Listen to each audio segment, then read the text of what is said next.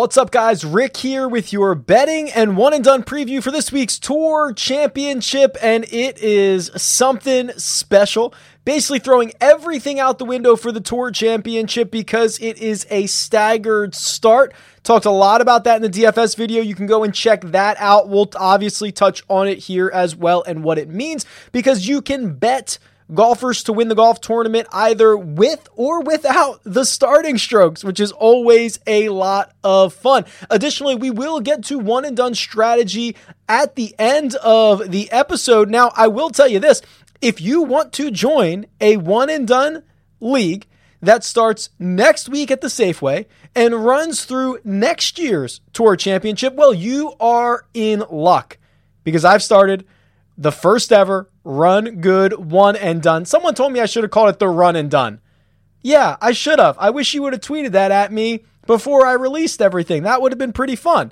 Uh, but it's the first one and done I've ever put together. All the information can be found at rickrungood.com slash OAD. There will also be a link in the description. If you go over to the DFS video, you can enter a drawing uh, to for have me reimburse your entry fee. So that'll be fun. But go check that out. It's going to be a ton of fun. Um, and that will be the contest that we talk through each and every week in this video. So that's pretty cool too. You'll probably see your name up on the uh, screen a handful of times throughout the year. All right, let's talk about betting this week's Tour Championship. This is normally where I would show you the tournament predictor tool.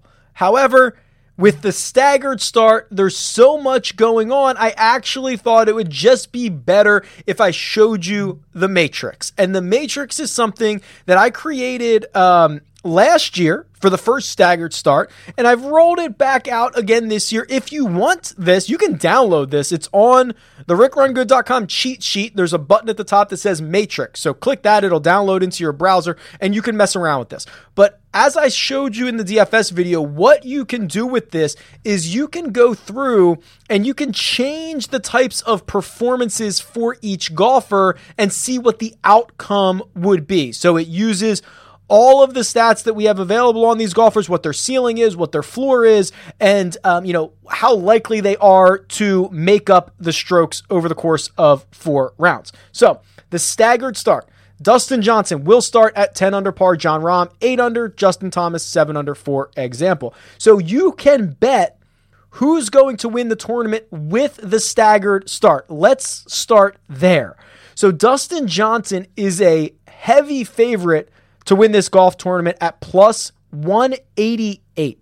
Okay. 1.8 to 1 on your money. Jon Rahm is plus 275. Justin Thomas is 500. Webb Simpson is 900 and Bryson DeChambeau is 2200. So let's talk about those guys a bit individually here. Justin uh, Dustin Johnson plus 188.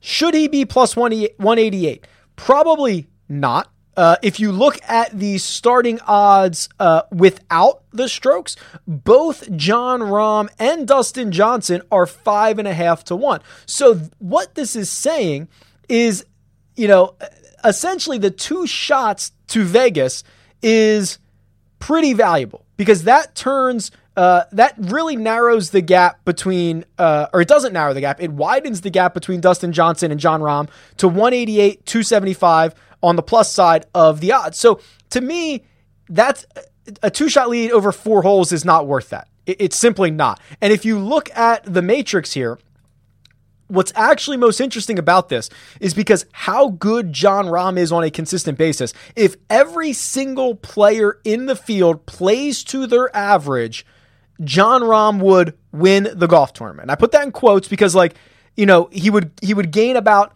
a quarter of a stroke more than Dustin Johnson would after he made up the two shots. Okay, so it would be close. It, it might go to a playoff if everyone if everyone played to their averages, right? For example, but getting that at 275 over Dustin Johnson at 188 is much more appealing. So if you made me bet between those two guys, um, I would take Jon Rahm here because I do not find I, I, I think that the odds makers are overvaluing the two shot lead from Dustin Johnson. It's simply uh, simply not as important as I think they think it is.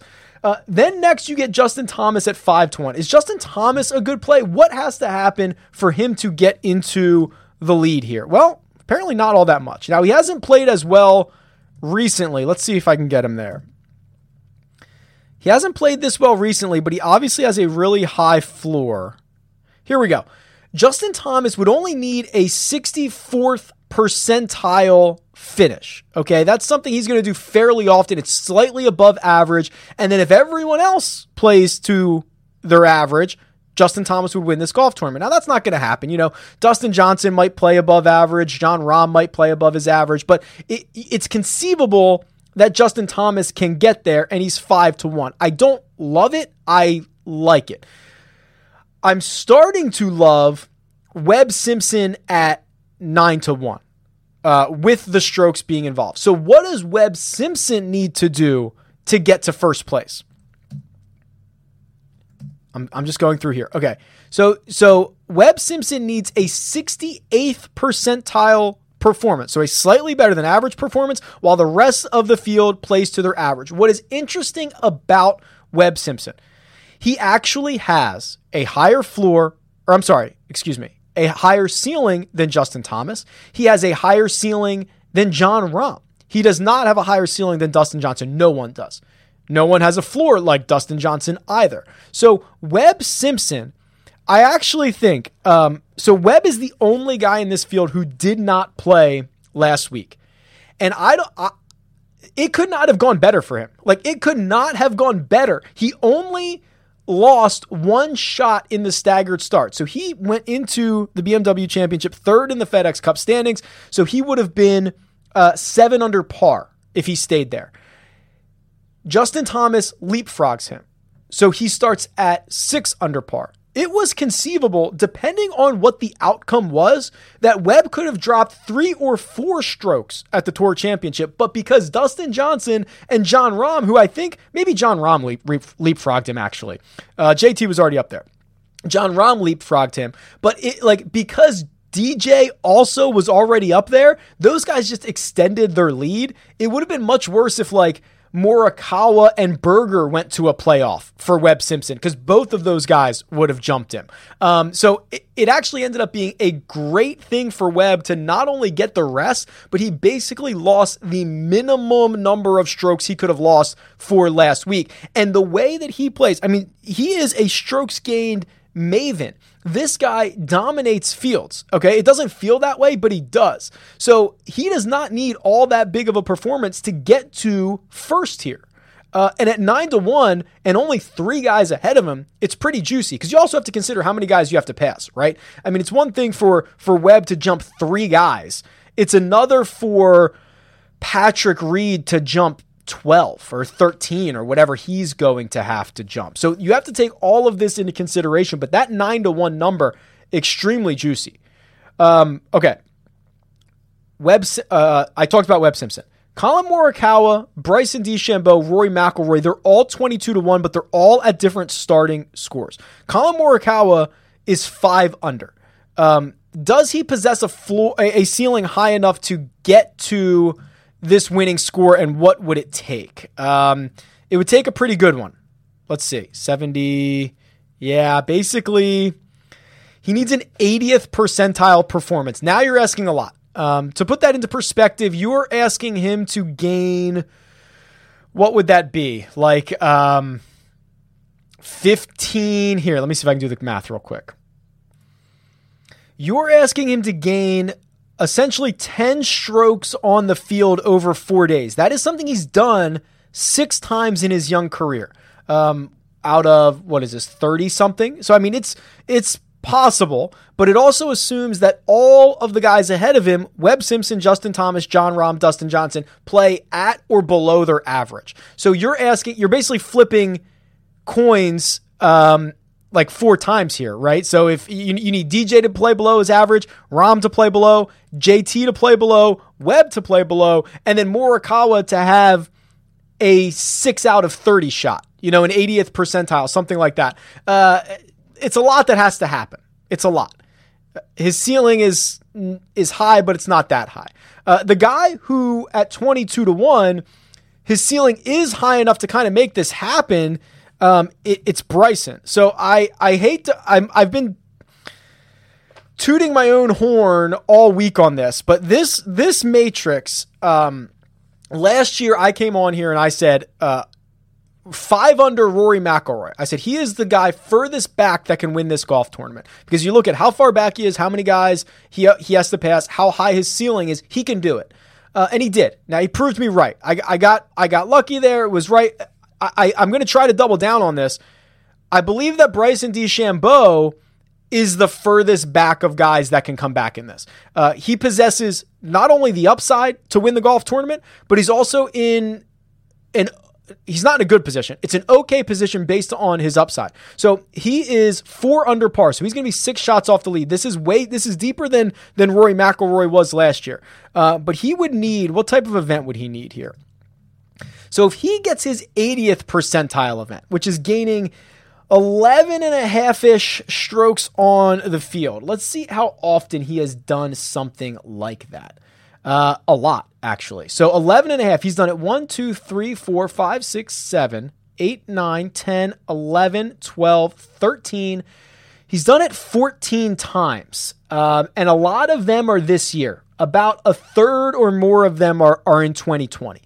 So when I look at that, I see a guy who not only has a, a high upside ceiling, but he's done it recently, and he's in. He's not in that advantageous position, but he's not dead.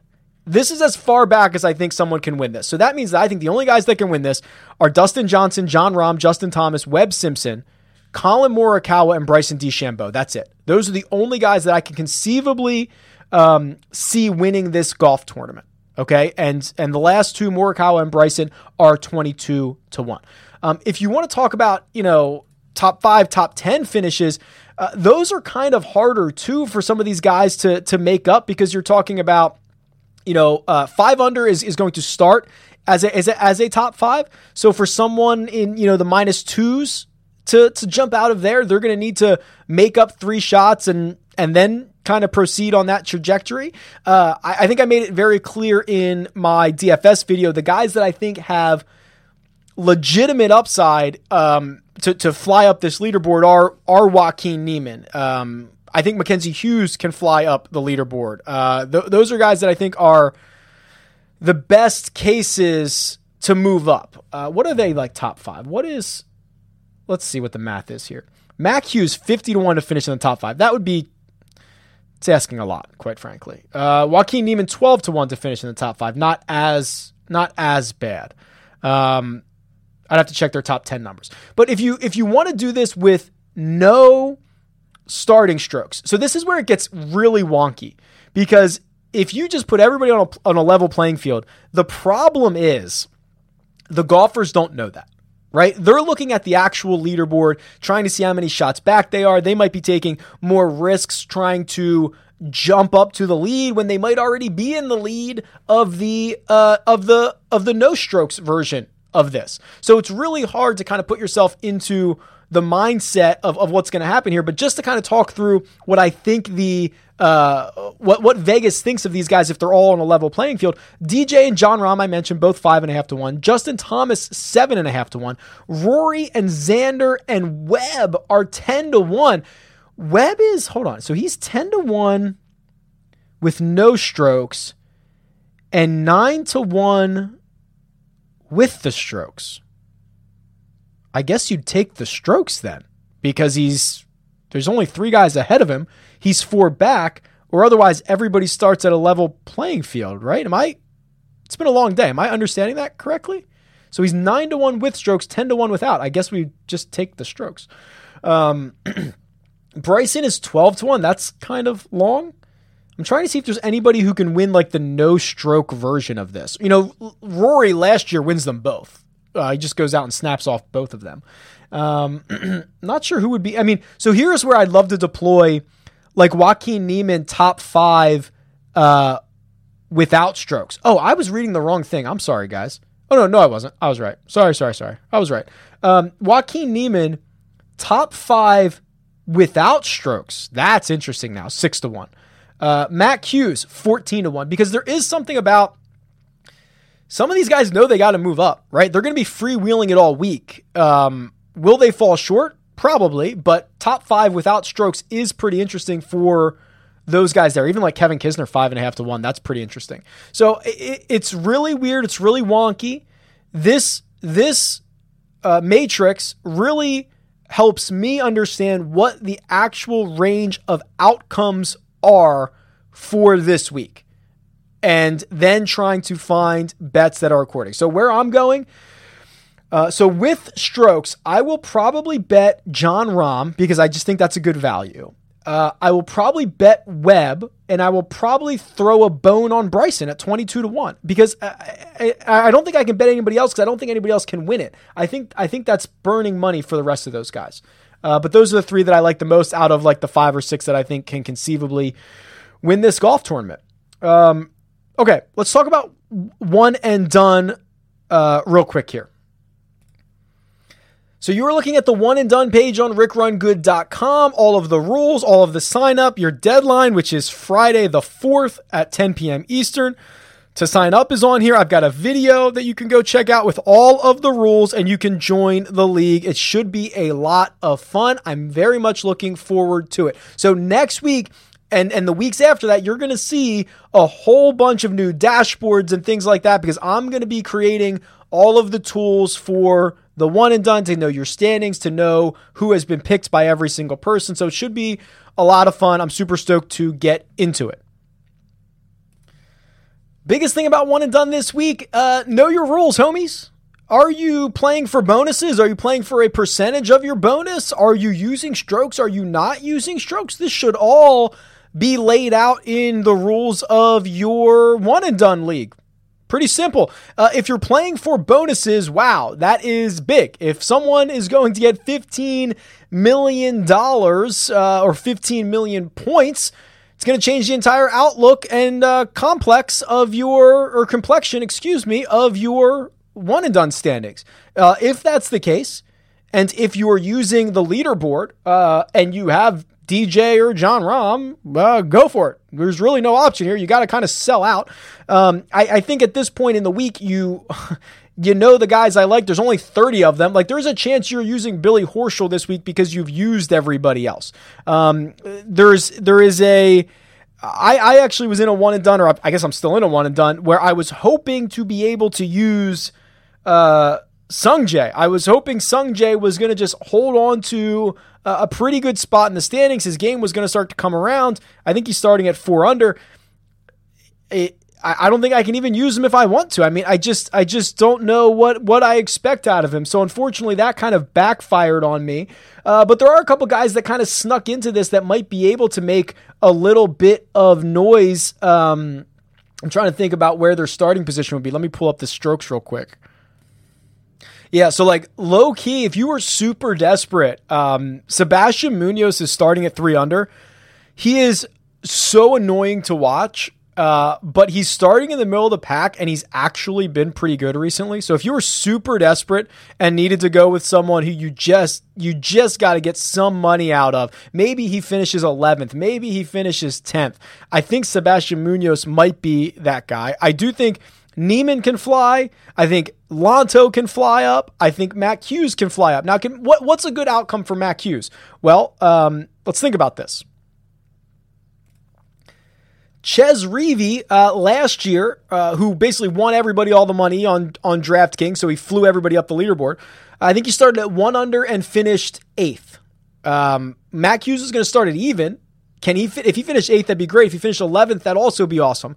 So uh, you know you got to consider what a good outcome for some of these guys are. Um, Tyrrell Hatton further down the board, I think, is pretty interesting. You're, you're just kind of at the point you, you shouldn't have much of a decision to make this week because you should have been planning for this week, right? Like you should have known who was uh, who was available to you, who was going to be making it to East Lake, what your strategy was if you've been chasing, if you've been uh, front running for a couple of weeks, you should have had a general idea of who you're going to play. So I don't know if this is your finale. It's it's going to be the finale for uh, essentially this video because next week we're going to talk about Safeway Open one and done as if it is a brand new season because we're going to be starting our one and done season next week. So I, I don't think I have anything too insightful to say about a one and done this week that we've been talking about for you know however many months, um, and, and this is kind of the the natural ending point of of this season and next season we're to have a blank slate and we're to have everybody possible to use. So, um, yeah, I don't want to waste any more oxygen or waste any more of your time. Uh, if I don't have anything insightful to say. So uh, join the Rick Run Good one and done, rickrungood.com slash OAD. It'll be a big feature next week on the show and every week moving forward. You will have a dashboard and everything. Uh, let me know what you think about this week. Are you betting with the strokes? Are you betting without the strokes? Do you care at all? All that good stuff at Rick Run Good. Or leave a comment below. Talk to you guys later. Good luck.